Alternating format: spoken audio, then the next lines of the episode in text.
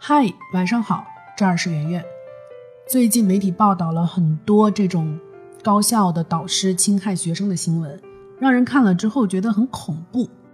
就大学呢，它到底是个读书的象牙塔，还是暴力跟性侵的高发地？三月份的时候，陶崇元，武汉理工大学的研三学生，因为导师王攀的精神压迫，跳楼自杀。从他们。之间的聊天记录，你可以看到王攀长期的让陶崇元给他送饭、打车、买车票，甚至还要像一个佣人一样，早上叫他起床，给他找眼镜，还要给他洗衣服，而且还干预他出国读博跟找工作这些事儿。更更更过分的是，还要求陶崇元叫他爸爸，这根本就不是导师跟学生的关系，这是一个主人跟仆人的关系，更像是一个。精神控制的变态狂和他的猎物的关系，陶中元并不是牺牲在导师权力跟控制下的第一个人。其实就在不久之前，还没超过半年，四个月前大概，因为同样原因自杀的，还有西安交通大学的读博的杨宝德。杨宝德死之后，看他跟他导师的聊天记录，也觉得让人挺可气的。他每天早上要去停车场。接送导师，中午给他买饭，周五去他家打扫卫生，还要陪他应酬、挡酒，甚至中午不让睡觉，晚上十二点之前时刻待命。杨宝德持续的隐忍源于他导师掌握他学业大权，还答应给他联系出国。但实际上，杨宝德为出国做准备的时候，遭到了他的老师的批评跟禁止。最后呢，他太疲惫了，也做不出什么像样的研究成果。前途无望，然后就自杀了。杨宝德的死当时引起了很多的讨论。著名编剧六六老师，还是称他为老师吧，他还评论说：“现在的孩子不知道脑子里面想什么，你伺候伺候老师那不是应该的吗？”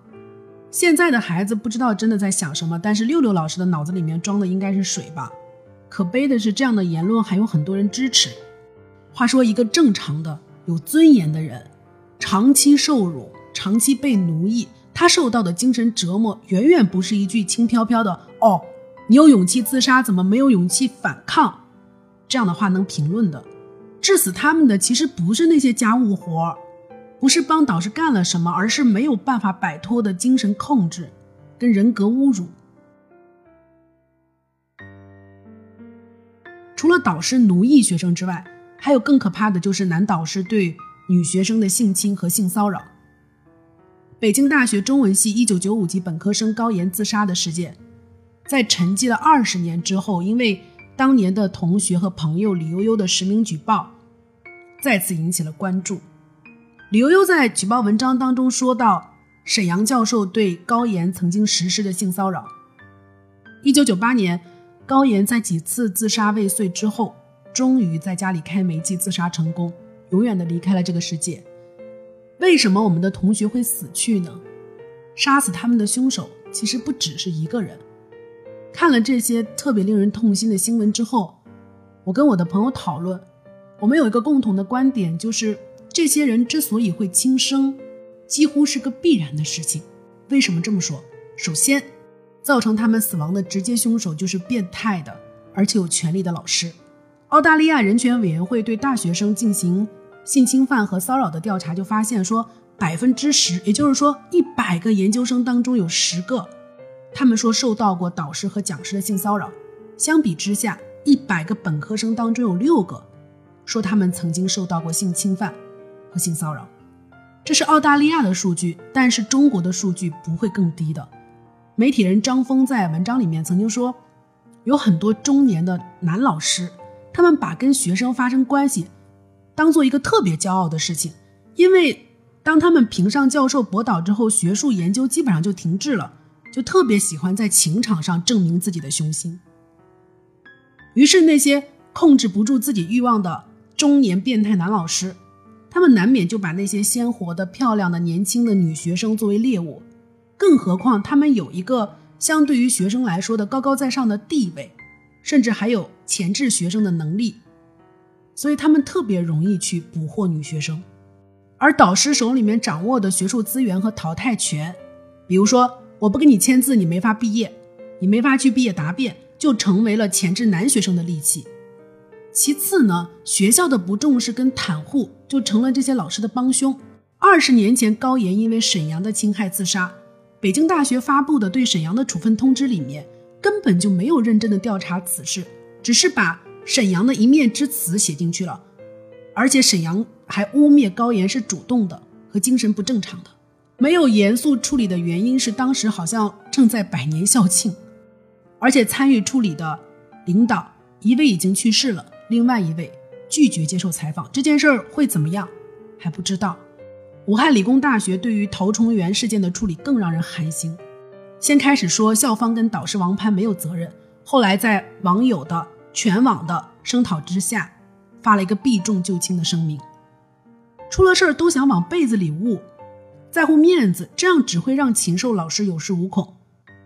二零一零年的时候，北京大学中文系一百年庆祝会，同学去参加系庆，沈阳，也就是那个曾经侵害高岩的禽兽老师，居然以系里的领导身份接待回来的系友，不知道他有什么脸，而且他耀武扬威的态度更是引起了同学的愤怒。一个曾经。害死别人的老师居然还可以做到领导，你说让人愤怒不愤怒？除了学校之外，家长的不理解，更是加重了学生的悲剧。其实，在这几起事件当中，我们发现主人公都曾经试图跟家长沟通。比如说陶崇元，他在自杀之前跟他母亲最后的对话是：“我感觉我要崩溃了，我不知道怎么摆脱王老师。”他遭受了无可脱逃的暴力的时候，他妈妈说：“再忍忍吧。”停几个月就过去了，然后他说：“妈，我的心你不明白。”最终，他因此自杀。高岩的精神状态后来明显不对，很抑郁。几番自杀未遂的时候，他仍然没有办法向他父母打开心扉。他妈妈说，有一次高岩跟他讲，说活着没有意思。然后他妈妈就回复他说：“怎么没有意思？”在他妈妈心里面。你是保送北大中文系的高材生，多顺呢？你这些想法我都不能理解。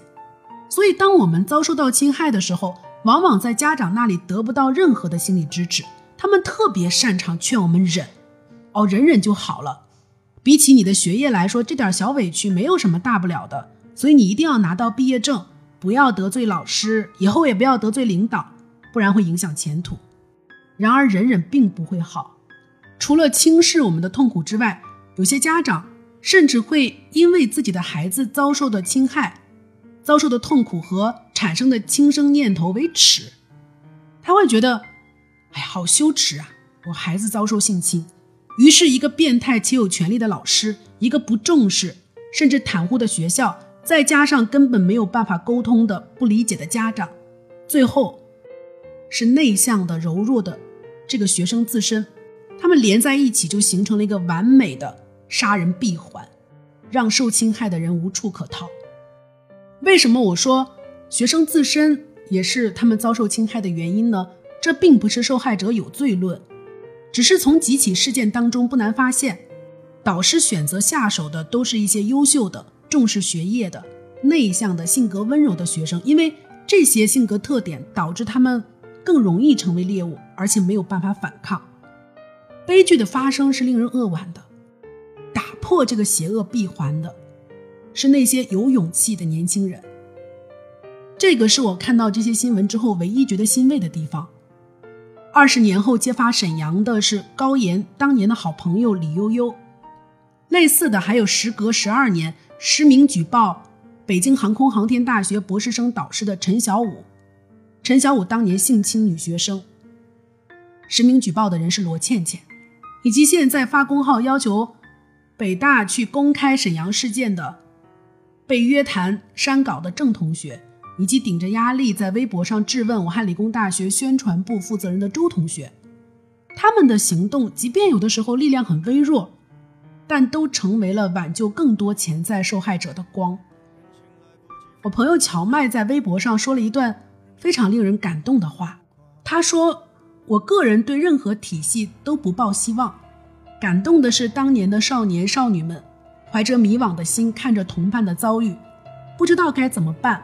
二十年后，他们各自成为了很棒的人，雪还未凉，终于有能力反向施压，为曾经的伙伴讨回一点公道。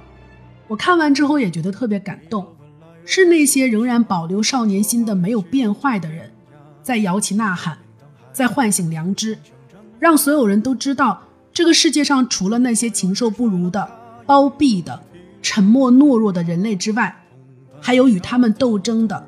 这么勇敢和优秀的年轻人，他们让人相信这个世界其实会变好的，即便有些缓慢。晚安。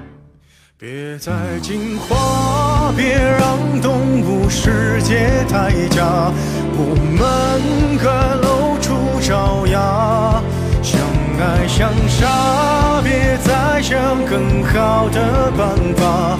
优胜劣汰，自天上拔。